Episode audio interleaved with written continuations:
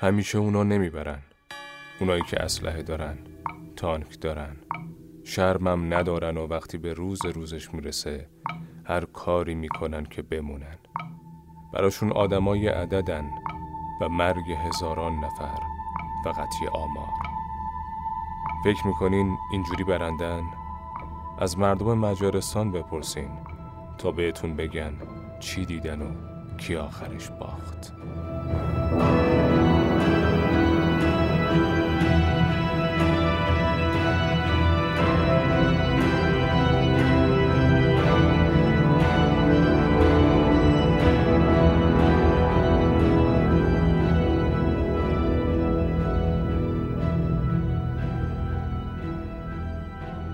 به شانزدهمین اپیزود مدبویز خوش اومدیم. این قسمت روز 19 آبان 1400 منتشر میشه. من مجتبی اسامی هستم و این پادکست رو به همراه ساسان آقایی و مهدی قدیمی تولید می‌کنیم. مدبویز رسانه آزاد، رایگان و مستقله و درباره مسائلی که ایران بهش مبتلاست حرف می‌زنه. از ما با subscribe صفحمون تو Castbox حمایت کنید. پادکست پسران دیوانه افزون بر Castbox تو Google Podcast، ناملیک، فیدیبو، اپلیکیشن شهرزاد و کانال تلگرامی مدبویز هم در دسترسه. دوباره تاکید می‌کنیم که تو فصل دوم پادکست تلگرام مدبویز با تأخیر بیشتری اپیزودا رو منتشر می‌کنه. پس اول Castbox، آخر هم تلگرام. شبکه های اجتماعی ما هم توی اینستاگرام و توییتر فعاله و برامون از نقطه های ضعف و قوت هر اپیزود بنویسین. تو شماره 15 هم رفتیم سراغ کوروش کبیر به مناسبت هفتم آبان و قول دادیم که داستان مهم فتح بابل رو توی زمان دیگه ای بگیم. میگیم اما امروز نه چون می‌خوایم برگردیم به حال و هوای این روزامون. برای خیلی ها فراموش نمیشه که دو سال پیش تو همین روزا چی گذشت. چه عصر وحشتی بود برادر خاطرت هست. وسط یه پاییز سرد مردمی اومدن خیابون و خیلیاشون هیچ وقت برنگشتن خونه. حالا هر بار به این جای سال که می‌رسیم یادشونیم که چی بودن، چی می‌خواستن و چی شدن. روایت اونا حالا حالاها گفته میشه درست مثل مردم مجارستان که 65 سال پیش تو نوامبر خونین به داس و چکش جونشونو باختن اما تو تاریخ موندن. حالا تا به نوامبر می‌رسیم مجارها گرد و غبار گنجینه بی همتای مقاومتشون رو میبندن تا نسل جدید این میراث گرانبها رو بهتر بفهمه و قدر آزادیشو بدونه. تو این روزای سرد پاییزی با غمی که تو وجود منته نشین شده رفتیم سراغ روایت اونا. برخواستن، مقاومت و به خون قلتیدن مردم مجارستان که از 23 اکتبر 1956 آغاز شد و تا ده نوامبر همون سال ادامه داشت. به تاریخ ما میشه از یکم تا 19 آبان سال 1335. این شما و این روایت مهدی از یه انقلاب که به وحشیان ترین و خونین ترین شکل ممکن سرکوب شد اما آغازگر ویرانی حکومت رعب و وحشت استالینی تو جهان بود. آره آبانها همیشه ادامه دارن.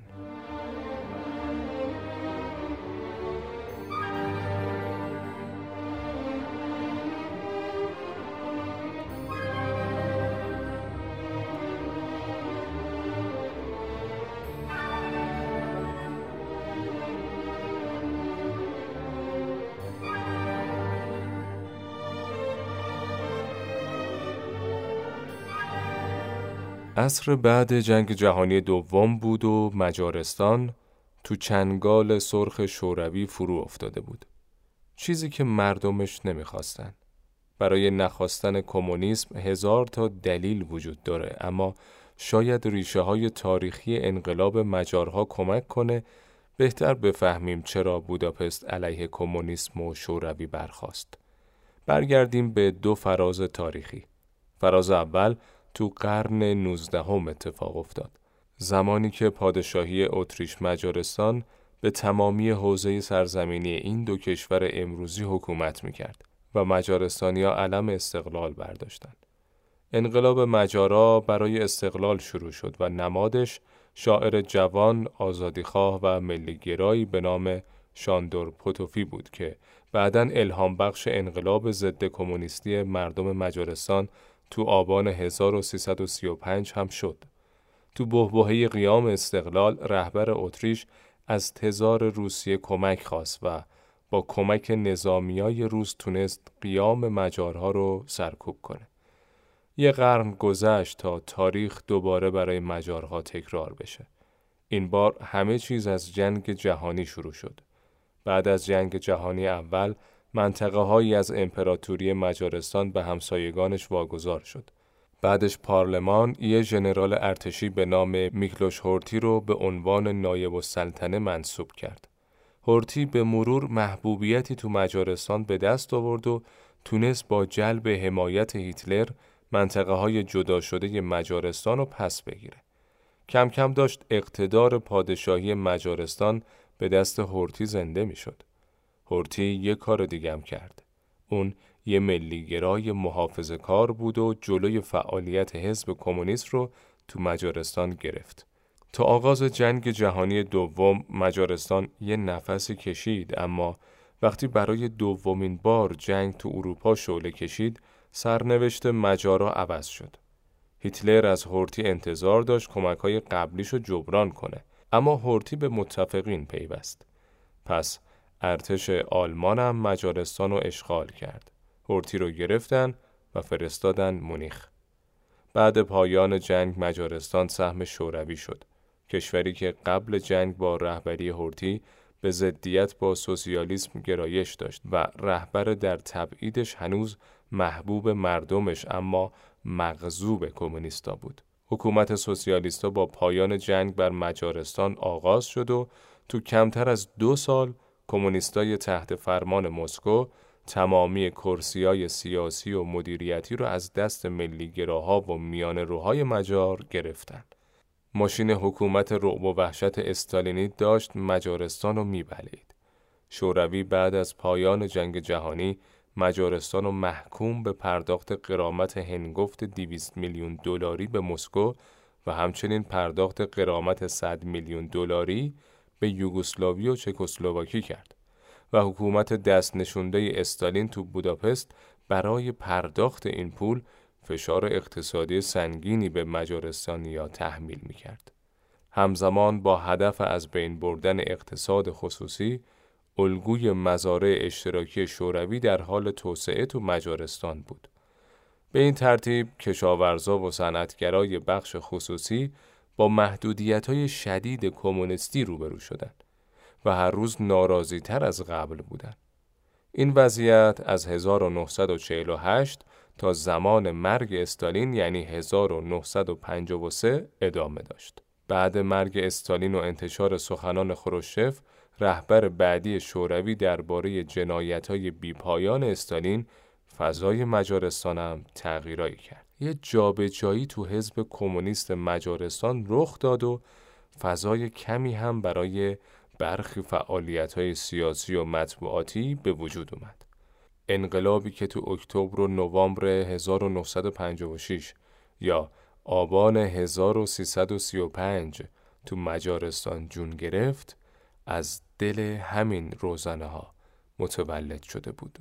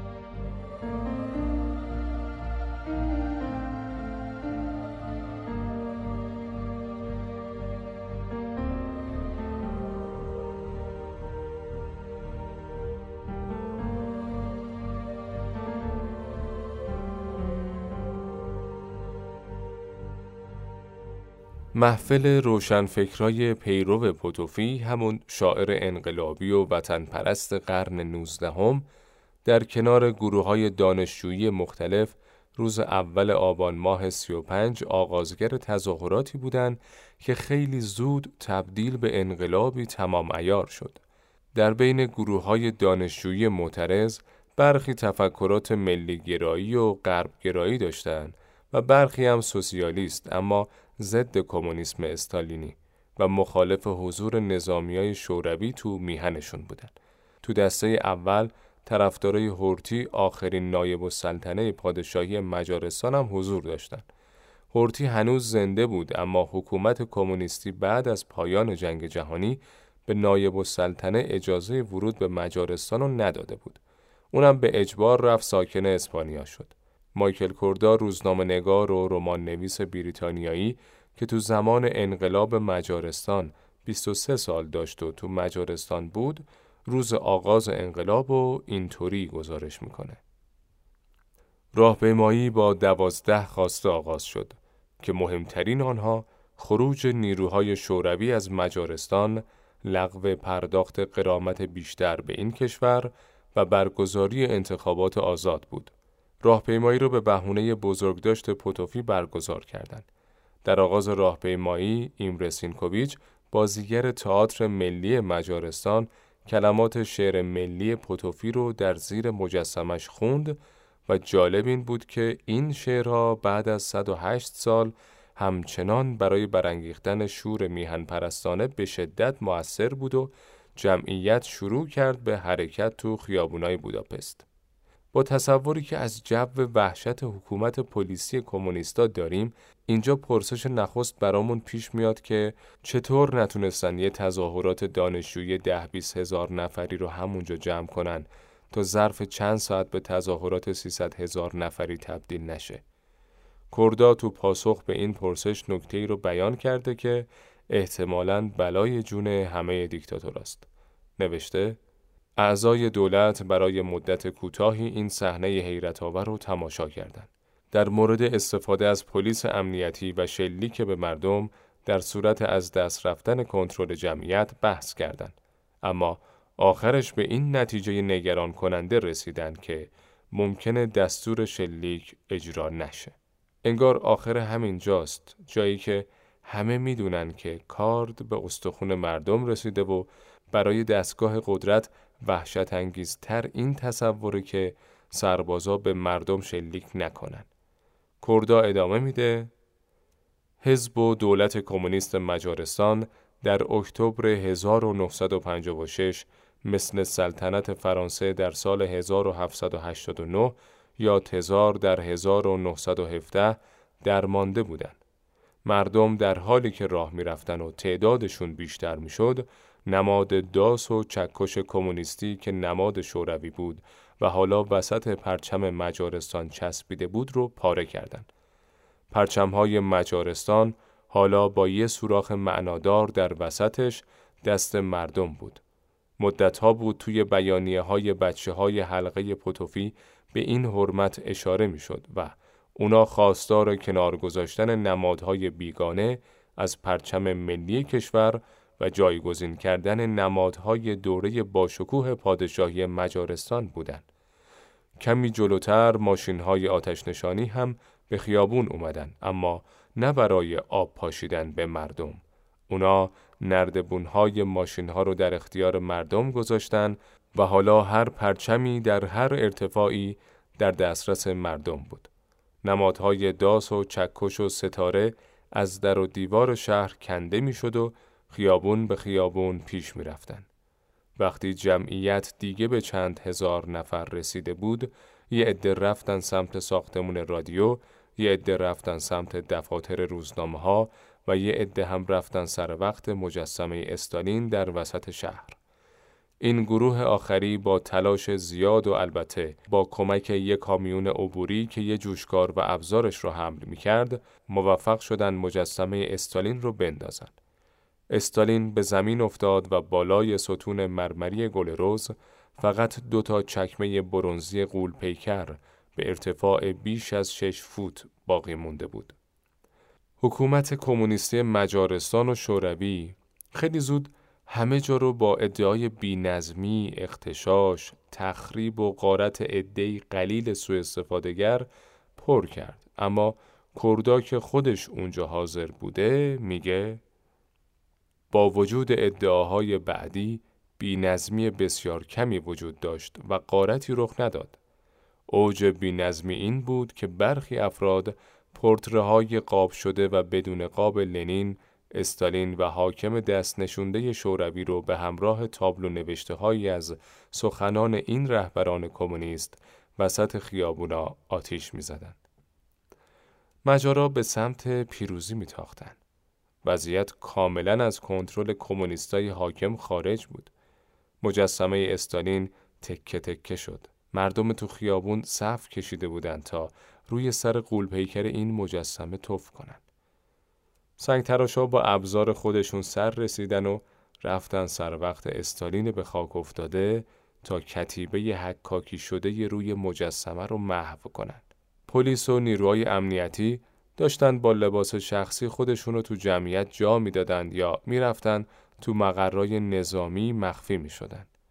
وقتی تو خیابون هیچ اثری از یونیفرم پوش ها نبود به نظر می اومد که اقتدار حکومت تمام شده. بوداپست ظرف چند ساعت آزاد شده بود و این شعار از همه کوچه و خیابونا برمیخواست. روسکی هازا یعنی روسا باید به خونشون برگردن.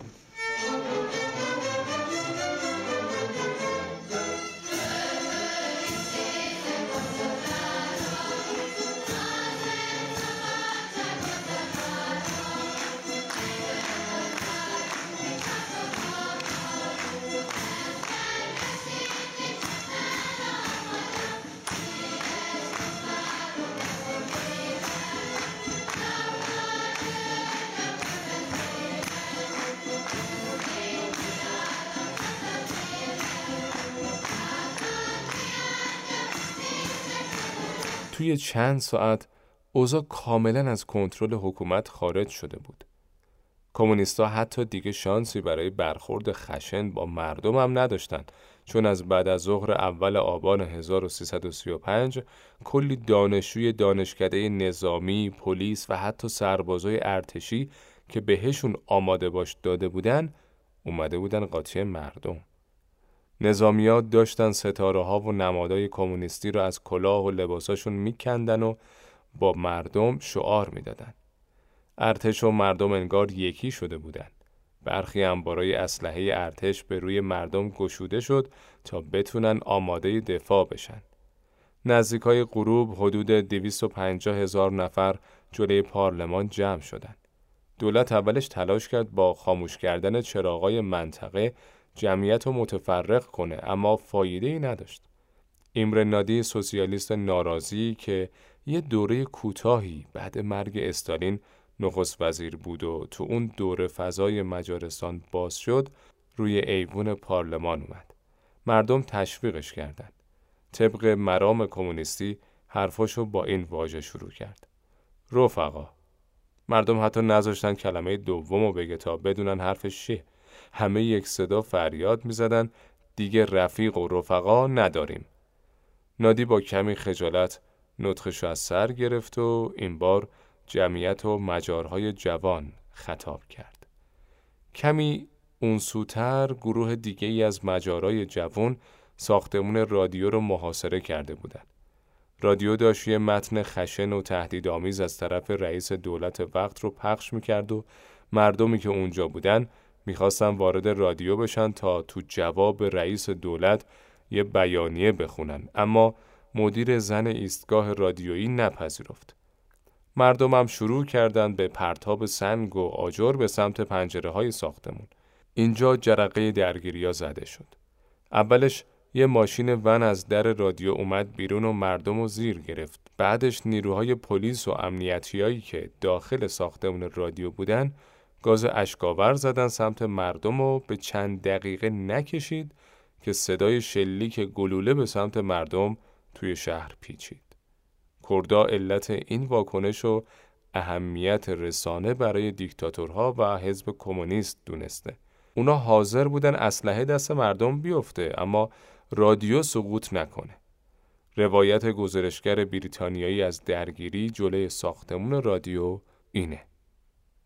حزب و دولت از اهمیت عمیق رادیو آگاهی داشتند. یک انقلاب مدرن مستلزم کنترل رسانه هاست و ایستگاه رادیویی سلاح مهمتری نسبت به اسلحه است.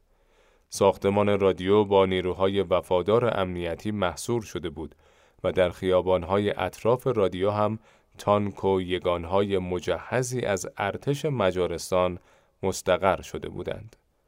شاید حساسترین لحظه انقلاب در شرف وقوع بود اما وقتی نیروهای منفور امنیتی به سمت جمعیت شلیک کردند اتفاق بزرگی رخ داد.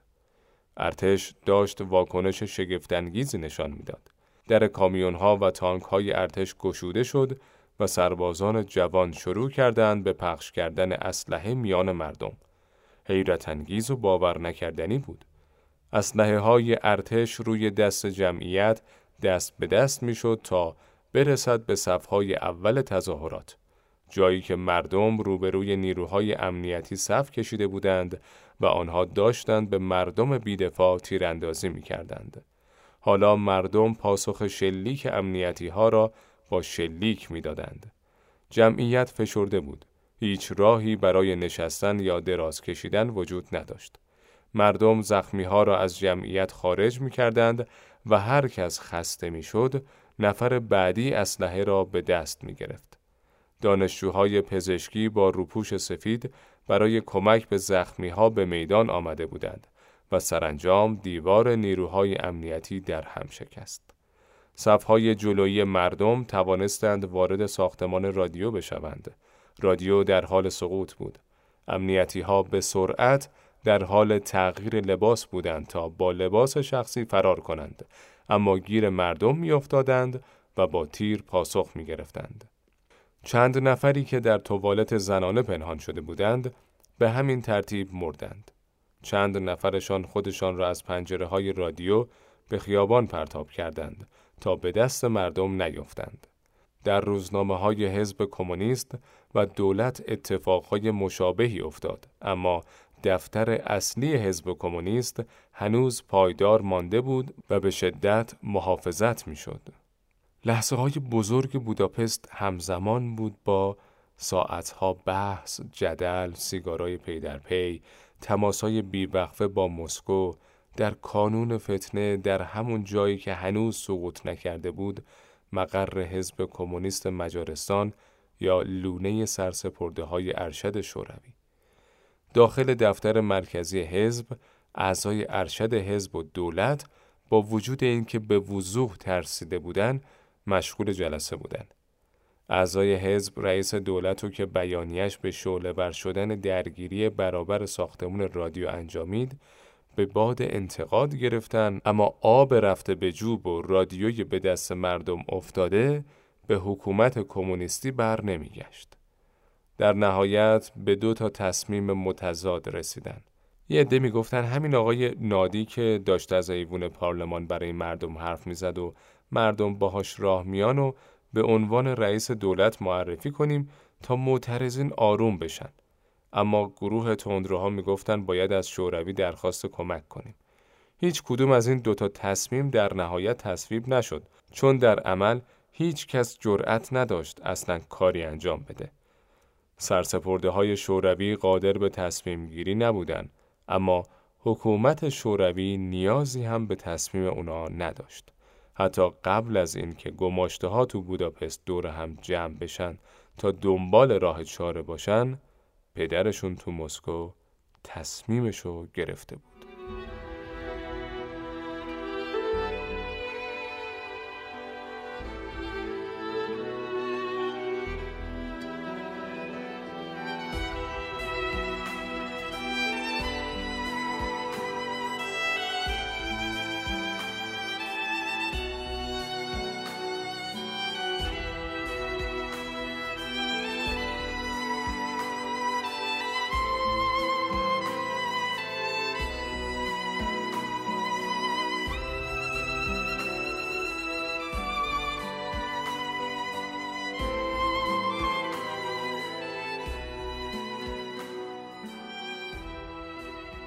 خروشچف که بعد مرگ استالین رئیس حزب کمونیست شوروی و رهبر این کشور بود، مداخله نظامی رو انتخاب کرد.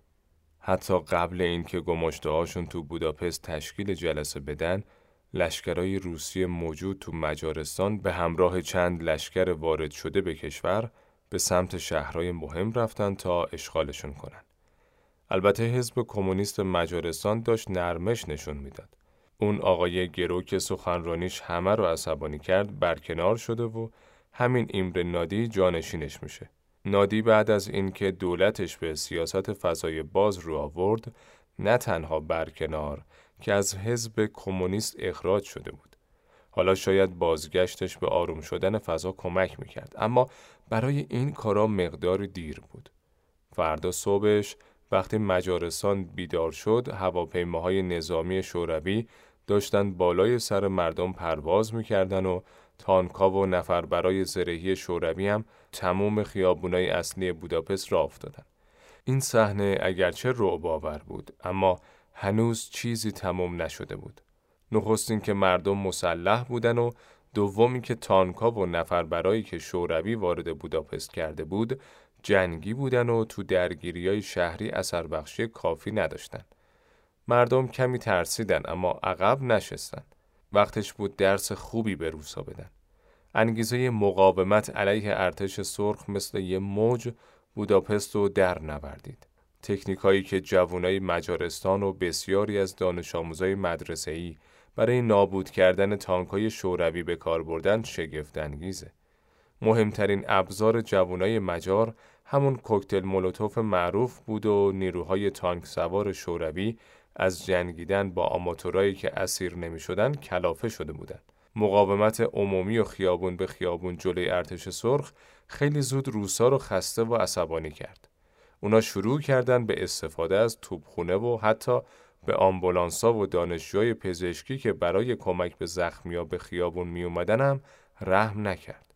بوداپست که یه بار حدود ده سال قبل تو جنگ جهانی از سوی ارتش روسیه محاصره و توپ بارون شده بود حالا دوباره داشت به دست همون جنایتکارا به توپ بسته می‌شد.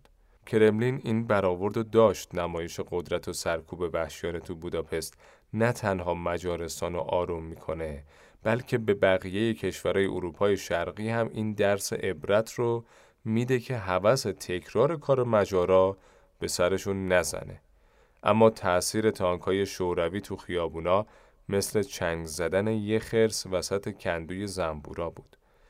اینجا حتی مجارستانی های وفادار به کمونیسم هم سلاح به دست گرفتن.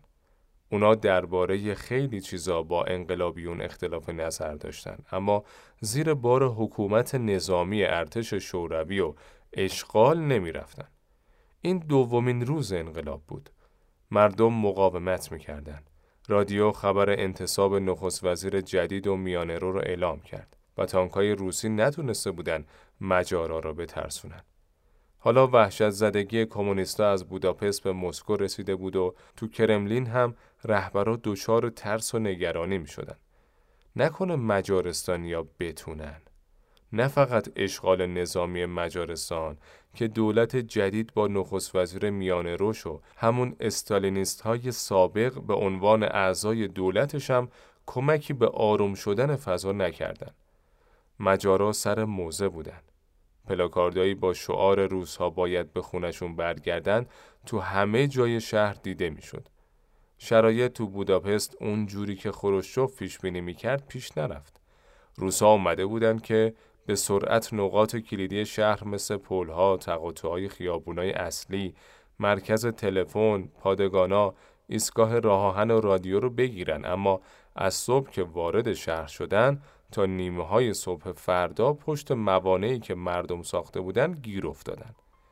همزمان بخشایی از ارتش مجارستان هم با تانکها و اسلحه های ضد تانک به مردم پیوستند. اعتصاب عمومی در حال گسترش بود و توقف قطارا کشور رو فلج کرده بود. تعطیلی و اعتصاب کارگرای بیشتری رو به جمع انقلابیون میکشوند.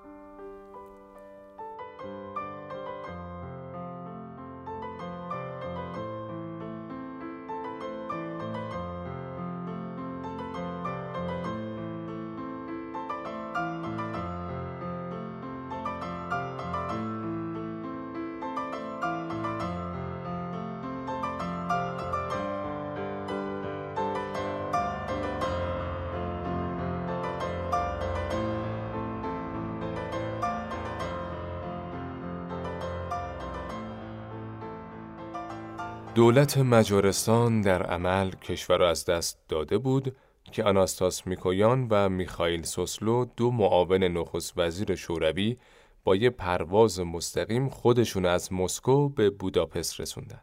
به مقر حزب رفتن و برای روز بعد حکومت نظامی و منع آمده شد اعلام کردند. قرار بود این طرح با قاطعیت به اجرا در بیاد اما فردا صبح مردم دوباره به خیابون اومدن.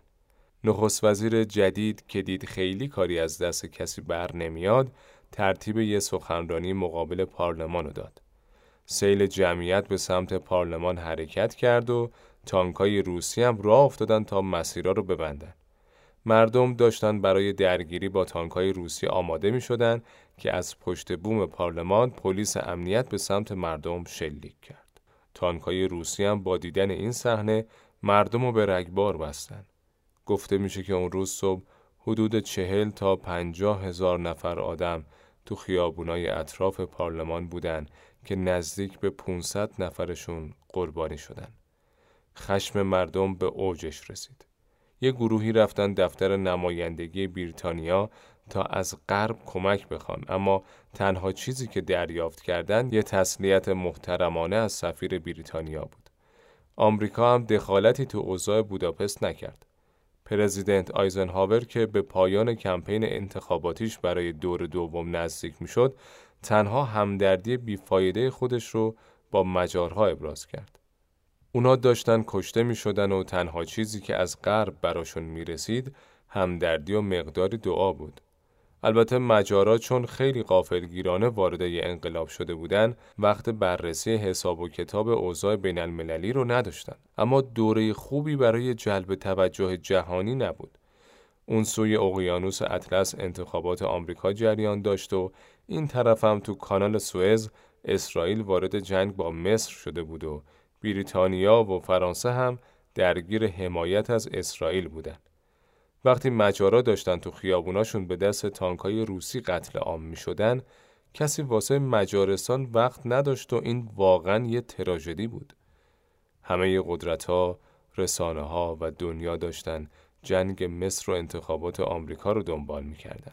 قوانین بیرحمانه بین المللی نانوشته بین بلوک غرب و شرق اینجوری بود که چون بریتانیا و فرانسه تو اون جنگ به سود اسرائیل رسما مداخله کرده بودن و پا به خاک مصر گذاشته بودن حتی نمی‌تونستن حضور نظامی شوروی تو مجارستان رو محکوم کنن.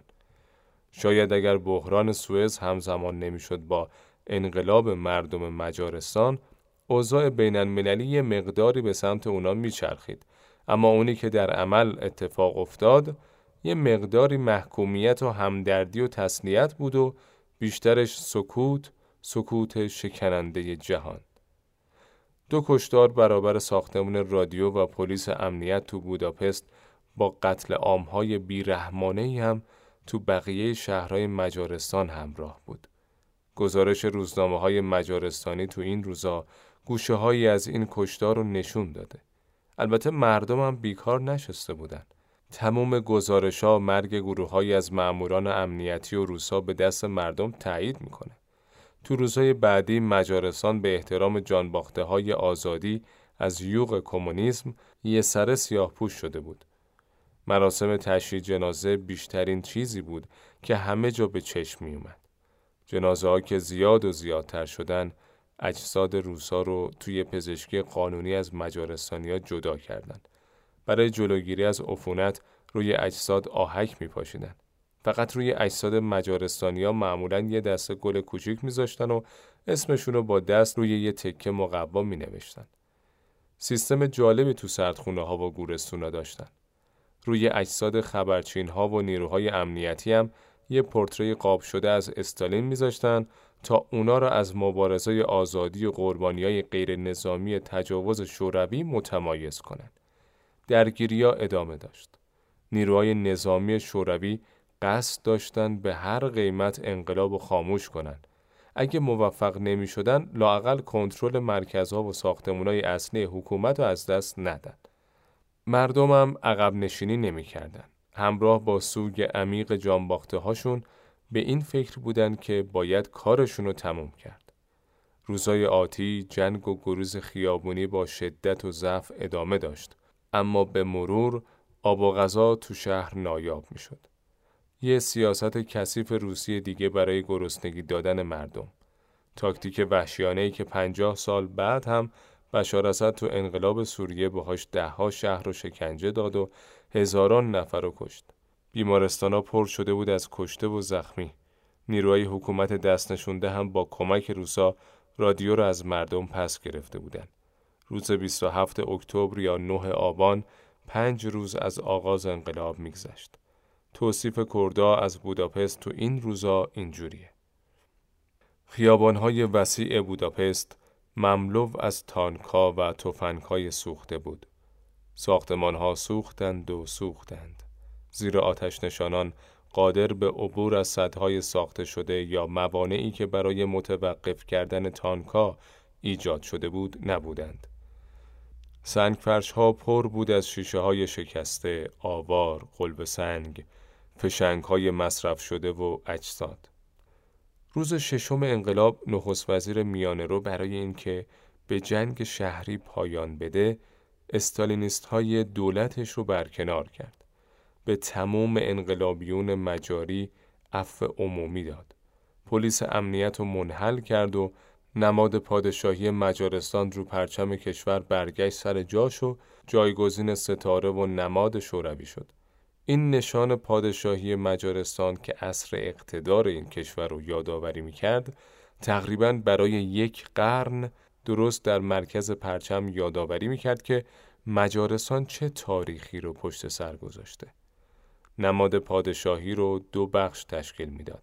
سمت چپ نشان جنگ استقلال مجارستان و سمت راست یه صلیب که از تاج شاهی رویده. هر دو بخش در پیوند با زیر گنبدی طلایی گرد اومده بودند که از سه عنصر کلاسیک سلطنت ملیت، قدرت و دین سرچشمه می گرفت. وقتی کمونیستا کشوری با چنین تاریخ پرشکوهی رو گرفتن، نخستین کاری که کردن حذف نشان پادشاهی از پرچم بود و جاش نماد ستاره سرخ، داس و چکش گذاشتن. دقیقا این کاری بود که با پرچم افغانستان هم کردن و توی اپیزود نهم و دهم مدبویز دربارش حرف زدیم براتون. برای مجارا تغییر نشان پادشاهی یه تحقیر تمام ایار بود و وقتی انقلاب آغاز شد پرچم انقلاب خیلی زود معنای خودش رو یافت. انقلابیون پرچم کشور رو در دست داشتن اما با سوراخی در وسط. مردم نشان تحمیلی کمونیسم رو از مرکز پرچم کندن و شش روز بعد دولت تسلیم شد و تصمیم گرفت که نشان پادشاهی رو برگردونه سر جاش تو مرکز پرچم. اون شب همه چیز اینجوری به نظر می اومد که مجارستان در حال آروم شدنه. نیروهای روسی گروه گروه از خیابونا عقب نشینی می‌کردن و مجارا به خواسته های اولیهشون رسیده بودن. پیروزی اونا داشت مردم کشورهای همون دور و اطراف و بیدار می‌کرد. کسایی که به همون رنجی مبتلا بودند که مجارا علیهش به انقلاب برخواستن. لهستانیا، رومانیایی‌ها، چکی‌ها، آلمان شرقی‌ها شاید هیچ کس حواسش به بوداپست نبود اما تو بلوک شرق زنجیر شده به دست شوروی همه با بیم و امید به مردم مجارستان مینگریستند و حالا داشتن فکر می‌کردن که اگه اونا می‌تونن ما چرا نتونیم کم کم داشت صداهایی از یوگسلاوی، چکسلواکی و رومانی در پشتیبانی از انقلاب مردم مجارستان به گوش می رسید. مدبویز مدبویز یک رسانه آزاد، رایگان و مستقله. تنها حمایت شما از ما subscribe به صفحه مدبویز تو Castbox ه. با این کارتون به مدبویز امکان میدین که تداوم پیدا کنه ازتون صمیمانه ممنونیم مدبویز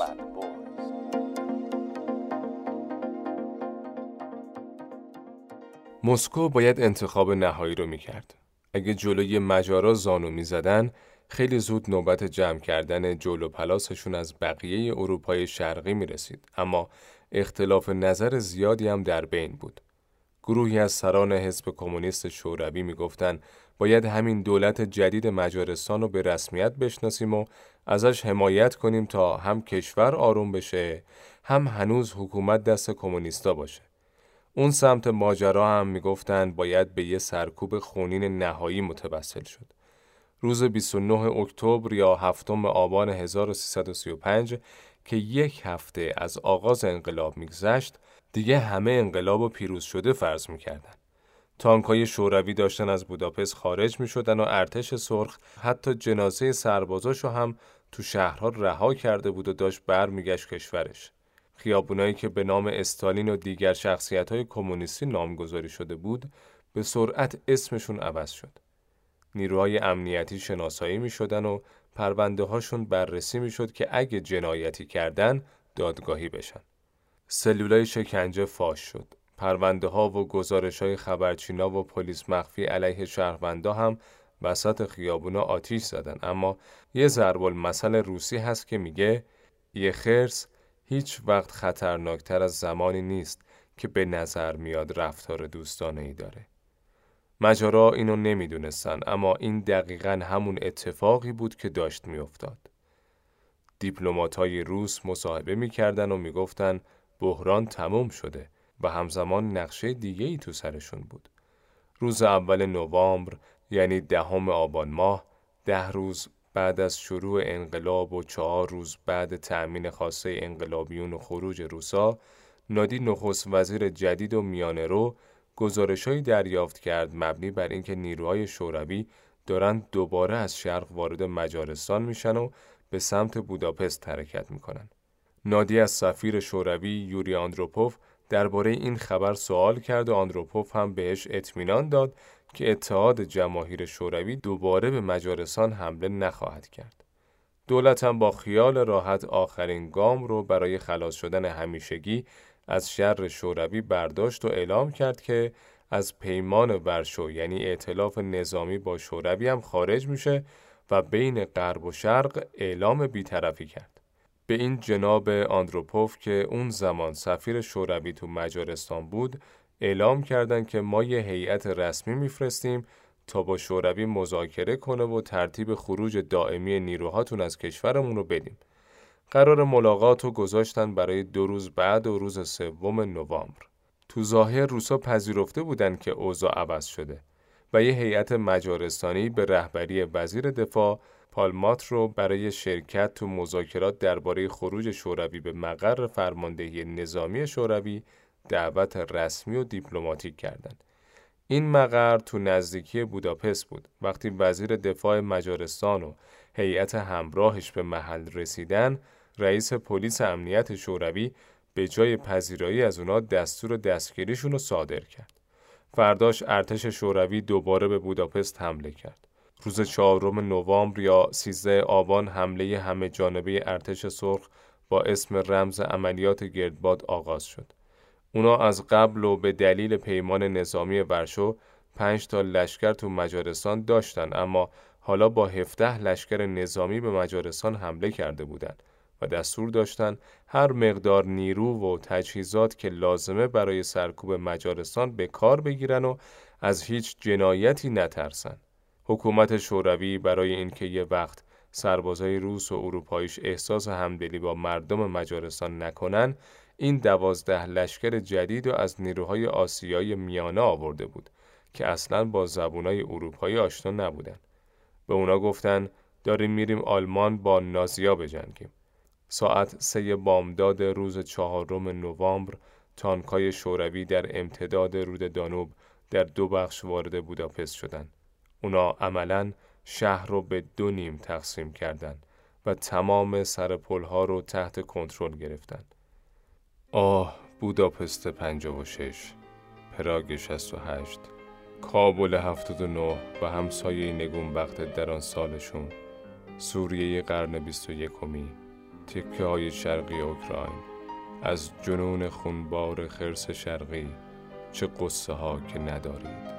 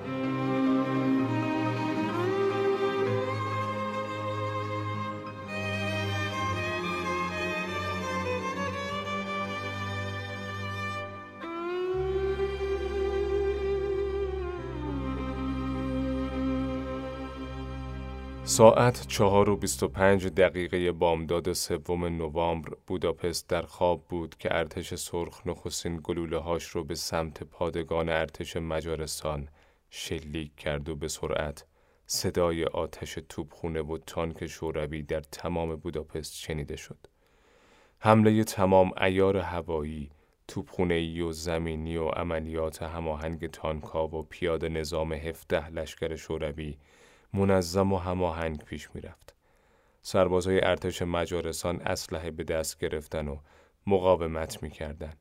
اونا تو نبرد اشغالگر کشور و دشمن سرخ پادشاهی سمت مردمشون واستادن و مردن. ساعت پنج و بیست دقیقه صبح از نخست وزیر ایمر نادی آخرین صداها شنیده شد. رو به دولتهای جهان آورد و گفت نیروهای شوروی در حال حمله به بوداپست هستند. دولت من در پست خودش باقی مانده و تسلیم نشده. ما این جاییم تا مبارزه کنیم. به ما کمک کنید. این آخرین درخواستای مردی قابل احترامه که دهه ها سمت اشتباهی واستاده بود اما تو لحظه صفر بوداپست انتخابش نه کمونیسم که مردمش و کشورش بود.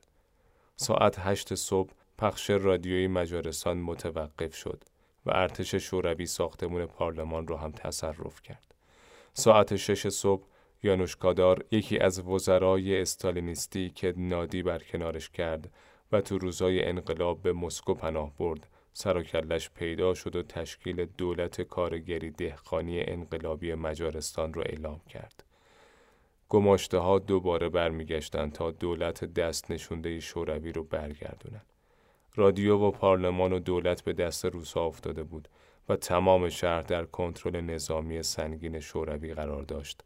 اما هدف روسا گرفتن انتقام بود نه صرفا برگردوندن اوضاع تانکا و توپونه های ارتش شوروی بدون دلیل مشغول گلوله بارون ساختمونای شهر بودن و بوداپست زیبا آروم آروم به شهر جنگ زده تبدیل می.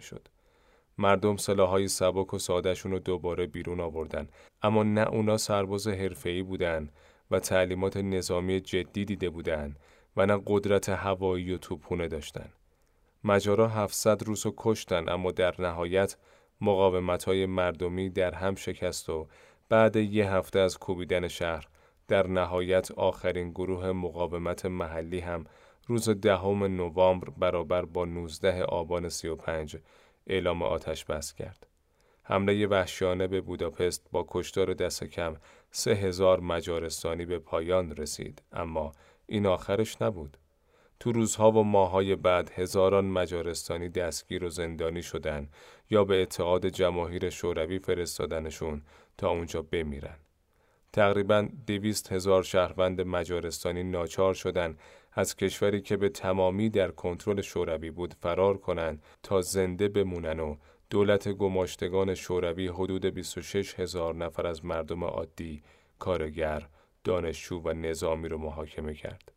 سیزده هزار نفر به زندان افتادن و لااقل 350 نفر رو ادام کردند. در صدر اونا هم ایمر نادی و پال مالتر وزیر دفاع قرار داشتند که مخفیانه اعدام و جسداشون رو توی نقطه دور از بوداپست مخفیانه دفن کردند.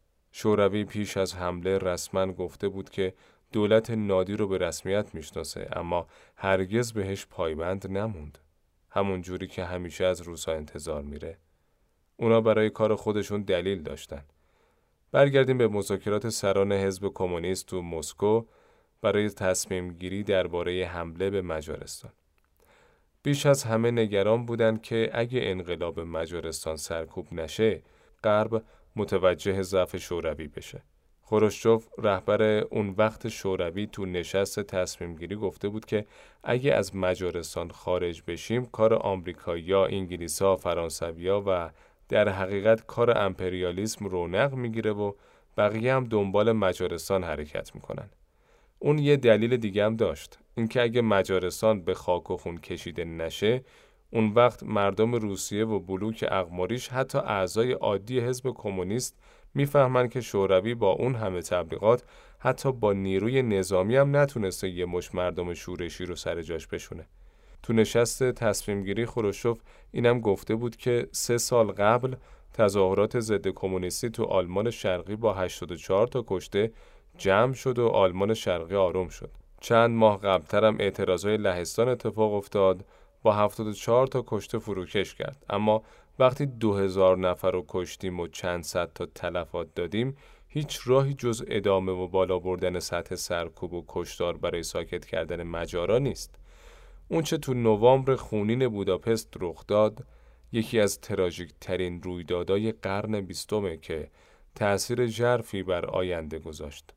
اندیشکده کاتو سال گذشته به مناسبت انقلاب مجارستان مقاله منتشر کرد و درباره اهمیت این ماجرا نوشت وقتی کسی حتی به فرو ریختن دیوار برلین فکر نمی کرد، انقلاب مجارستان فروپاشی نهایی کمونیسم را ممکن و حتی اجتناب ناپذیر ساخت.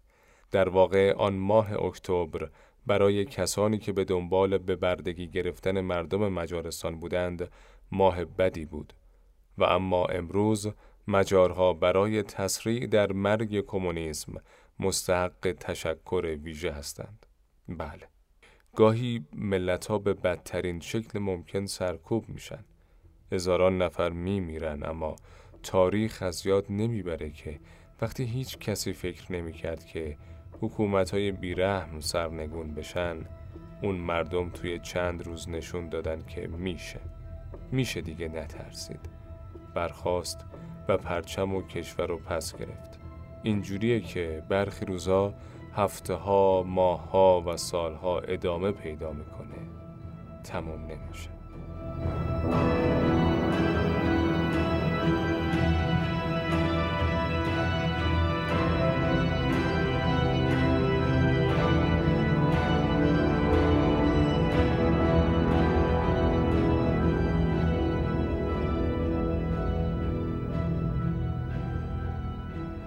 به آخر اپیزود امروز رسیدیم. امیدواریم قسمت 16 همو تا اینجا گوش داده باشین.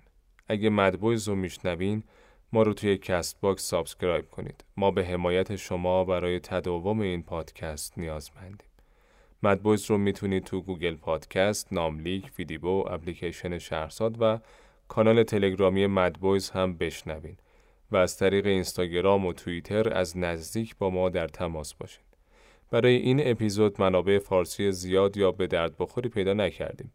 منابع قسمت 16 هم بیشتر کتاب سفر به یک انقلاب نوشته مایکل کوردا و مقالات اندیشکده کاتو بوده که به فارسی موجود نیستن.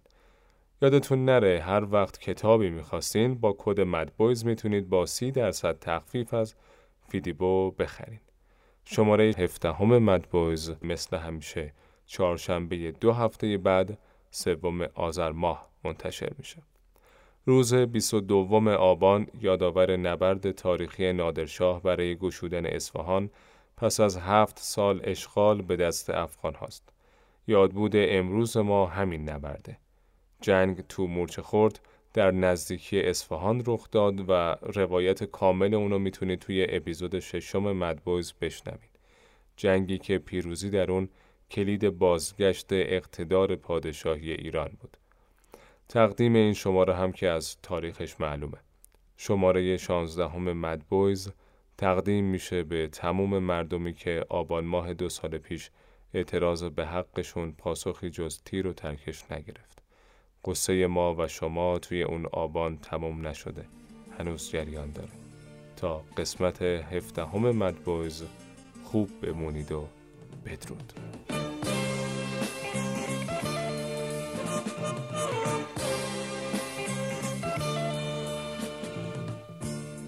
اما لحظه رسید لحظه پریدن و رها شدن میون بیم و امید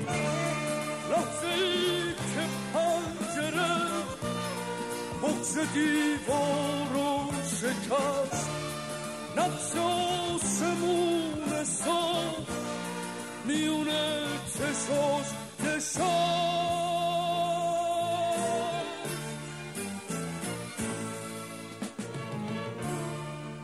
مرغ خسته پر کشید و افق روشنودی تو هوای تازه دشت به ستاره ها رسید. لحظه ای پاک و بزرگ دل به دریا زد و رفت. بوی پرواز بلند تن به صحرا زد و